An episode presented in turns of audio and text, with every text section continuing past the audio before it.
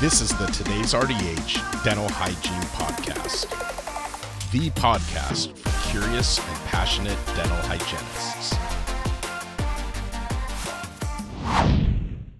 Hi, Kara RDH here. I want to thank Philips Oral Healthcare for sponsoring this podcast audio article. Be the first to know the latest from Philips when you join their email list at philipsoralhealthcare.com. Get information about special promotions and new products, practice building tips, and resources to help you empower patients to practice healthy routines at home. Dental hygienists can either step out or step in poop by Sarah Brooks, RDHBS. I've always been an introvert, the shy girl. I'd stand in the back of the room and go unnoticed. The thought of walking into a crowded room where I knew no one still makes me terrified. That's all improved for me, but first, let me tell you why. In 1997, I was 12 years old and in the 7th grade. We lived in a Chicago suburb. The in thing in my style consisted of oversized JNCO jeans, Joe Boxer underwear with the waistband showing, a fitted crop top shirt donned with at least 3 choker necklaces, and high-top Converse shoes.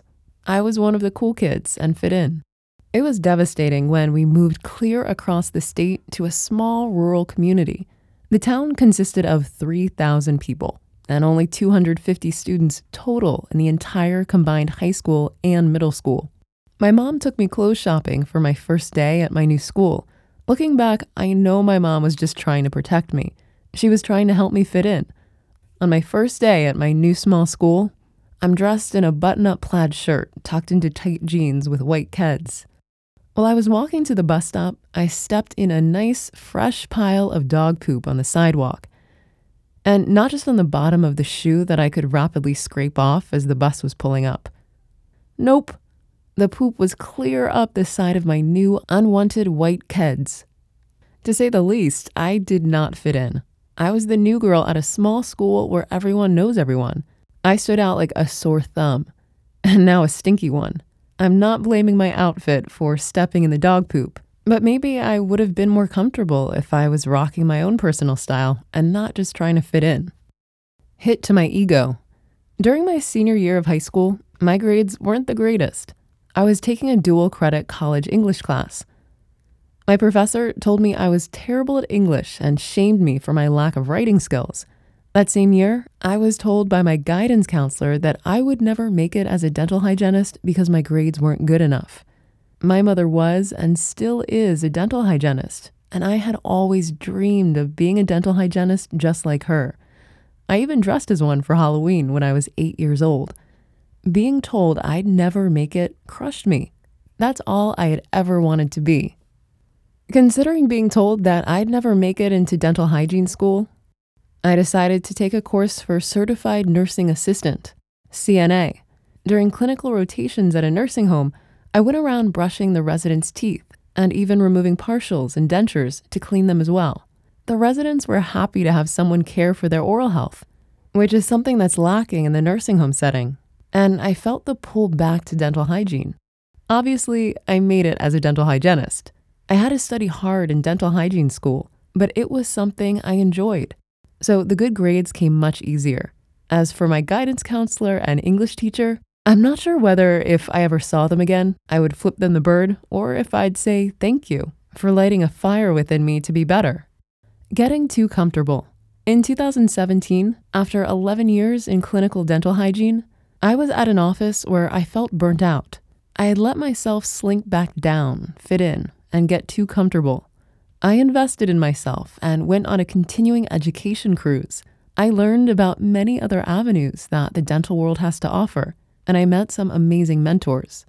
In 2018, I decided to invest my time and went back to school to finish my bachelor's degree online. There, I was encouraged to continue writing.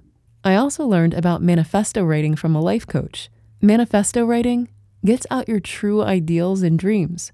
On my manifesto for 2020, I had that I wanted to write articles. This is my second article. And that I wanted to work at a booth at a dental convention. I didn't know how or when that would be possible. Feeling like I needed to do more, I recently signed up as a High Life oral care specialist.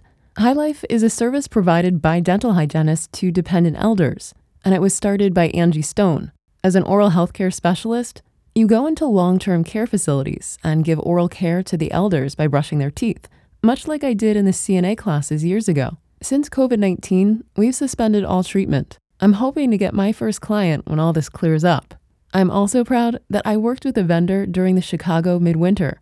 As an introvert, working in a booth and talking to people all day was mentally and physically exhausting. The experience pushed me outside of my comfort zone. As a bonus, I got to hug Angie Stone, and I got to meet the Kara Vavrosky. I was totally starstruck. The takeaway. As a dental hygienist, there aren't too many moments where we'll literally step and poop. What we can do is be true to ourselves. Don't just try to fit in. Break the mold and be bold. Yes, I am human, and at times I want to go back to my wounded child, trying to fit in. Just fitting in, it gets you nowhere. Getting outside your comfort zone is where you find your strength and true passion. To the new graduates looking for a job, be your true, authentic self, and the right job or office will come along. Seasoned clinicians, if you're feeling burnt out, there's more than just clinical. Find your passion and your purpose. Make a splash and live a little.